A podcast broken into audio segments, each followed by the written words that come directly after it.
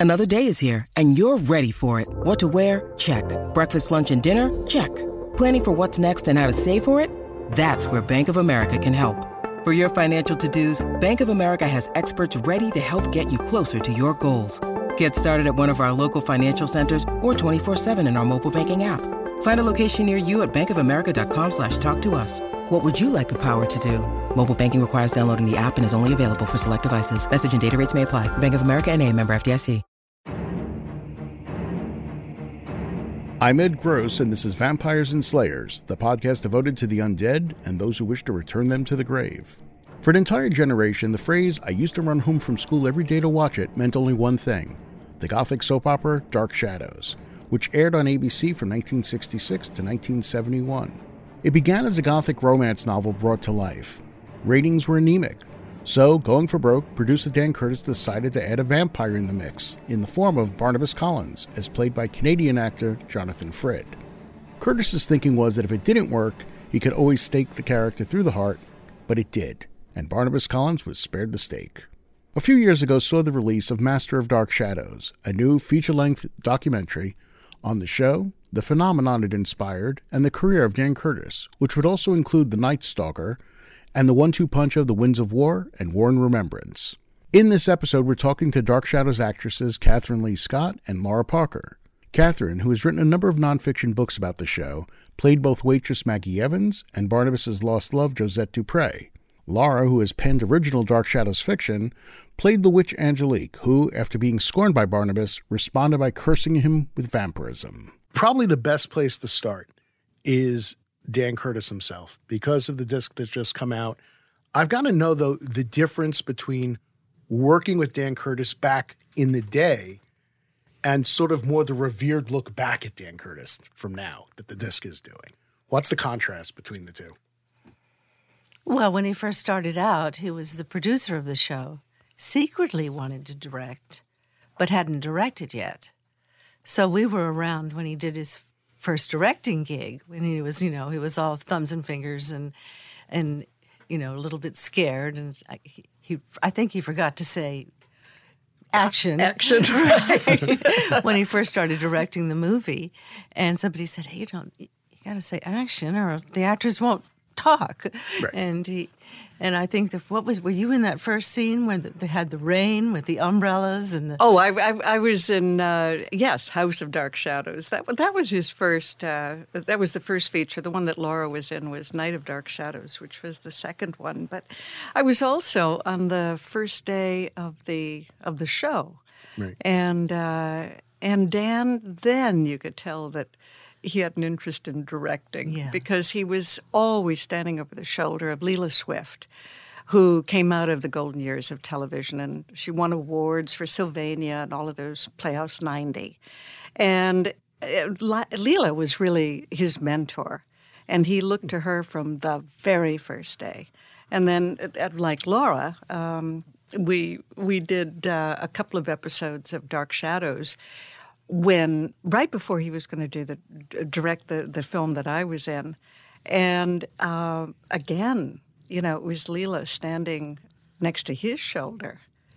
Oh, he, he she advice, was. or- Oh, yeah, she Oh. was. She was there uh, helping him, you know, compose the shots, and she was his mentor, which is really lovely. Oh, Yeah. Yeah. Because he went on to do so many great things. You know, he, he used to say, not dark, I'm done with Dark Shadows. I'm done with Dark Shadows. And, you know, War and Remembrance and uh, those miniseries that he did were so spectacular. And, uh, you know, I guess you'd have to say it cut above being in a studio trying to make horror movies with uh, a fan and a smoke machine Absolutely. and a little bit of blood. And, And you never would have suspected that that guy from there would turn around and do Winds of War or War and War Remembrance. Yeah. No, but I think that the the one thing that I hope uh, we were able to convey that I certainly wanted to convey in in uh, uh, Master of Dark Shadows, the uh, the documentary, is the fact that Dan's great strength is that he created a family, and you know from the very beginning, the Dark Shadows actors were his family. He'd Mm. take us all out for big dinners, and Mm-hmm. you know he uh, he would uh, he would take me aside and say that my skirt was a little too short. It was in the days of a mini skirt. Uh, Did he You really? know, cast an eye on on uh, my boyfriends, and on one occasion actually fixed me up. Oh, really? because he thought I was dating the wrong kind of guy. So he created this um, this lovely family atmosphere, and I know that because I, I worked with them subsequently in England and then uh, my first thing in Hollywood, um, that he created that with the Winds of War uh, and every other company he worked with. He created that cohesive family unit. Right. Very effective. A tight knit group, you know, we all cared about each other a lot. Still do. Yeah. Yeah, look, you two. Those of, those of us that are still around, you know, we still care about. We see each other every year, you know. John Karlen's now in the hospital. Everybody's been to visit him several times, you know. Yeah. It's very touching in, in a lot of ways. You know? Yeah, yeah. Absolutely. What you know, we look back at Dark Shadows now, and we've got this obviously this warm nostalgia for it and all. What was it like being in the midst of it? And I ask that because of all the stories that have come out that the show was virtually live. They didn't want to do the editing on the videotape because it was so expensive and all that stuff. Right. And speaking to the writers, like Sam Hall would tell me when I interviewed him years ago that, you know, Dan was so crazy. We are constantly turning things and changing things and, mm-hmm. and looking for new and have to give a cliffhanger at the end of every commercial and all this crazy stuff. What was it like, though, in it when you were in it at the time? Well, we were just showing up in the morning and doing a job, which entailed three rehearsals in the rehearsal room with tape on the floor. And then we go down and block it for the cameras.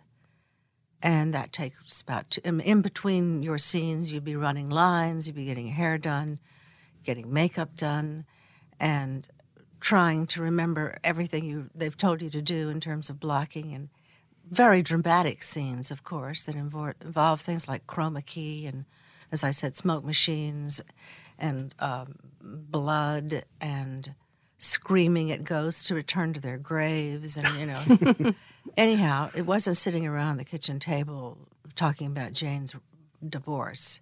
It was big, heavy drama, which we played to, with total conviction.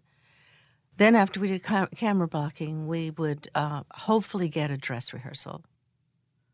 And then we'd go on the air. And every th- mistake we made went on the air. There was no editing.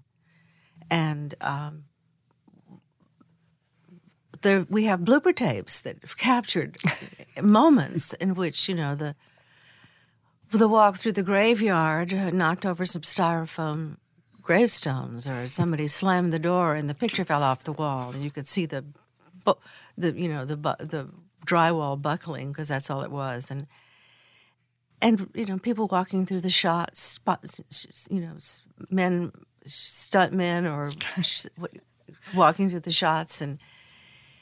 Uh, microphones descending out of the air in front of your nose, and and uh, it all went on the air. And I think it was part of the charm was some kind of realization that deep down inside this was being done like summer stock. These really were actors and they were doing this show and and it, I think it made it more personal to a lot of the fans and there were so many elements of Dark Shadows that made it outstanding and unique. And there's never been a show like it. Nobody's ever captured the moon. There've been a lot of horror shows.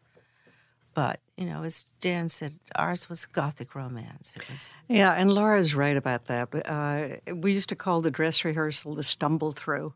Uh, everything, everything that could go wrong went wrong. I think one of my one of my favorite uh, scenes, lines, um, when I was doing the show, uh, I was playing Josette then, and uh, and the note was. Kathryn, when the hand comes up out of the grave, turn to camera three and scream. Yeah. uh, that was those are the kinds of notes that you would get at the end of the stumble through. And then, you know, uh, we went live. So as Laura brought up, and I cannot stress it enough, we um, we were we were live. There there was only. I think two instances when uh, we had to come back and, and do the show over on a Sunday. The first time it happened, I was uh, I was in that show, and um, something happened with one of the actors, and uh, everything ground to a halt, and you heard Dan's voice coming over. That's it. We're coming back Sunday.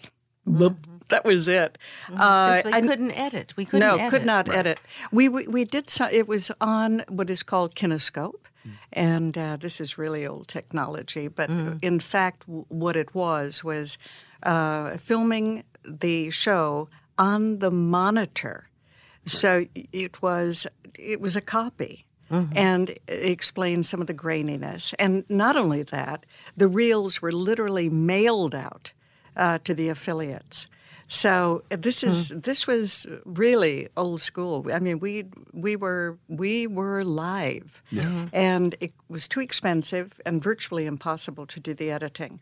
So um, the reason, as Laura brought up, that we had the the blooper reel is that uh, you know, we would complain, cry, beg to do something over, and Dan would say, "Nobody's going to see this except housewives and kids. They'll only see it once." And They'll only it." see it once. They'll only see it once So 50 now, years later. now we have the uh, the blooper reel. Right. Yeah.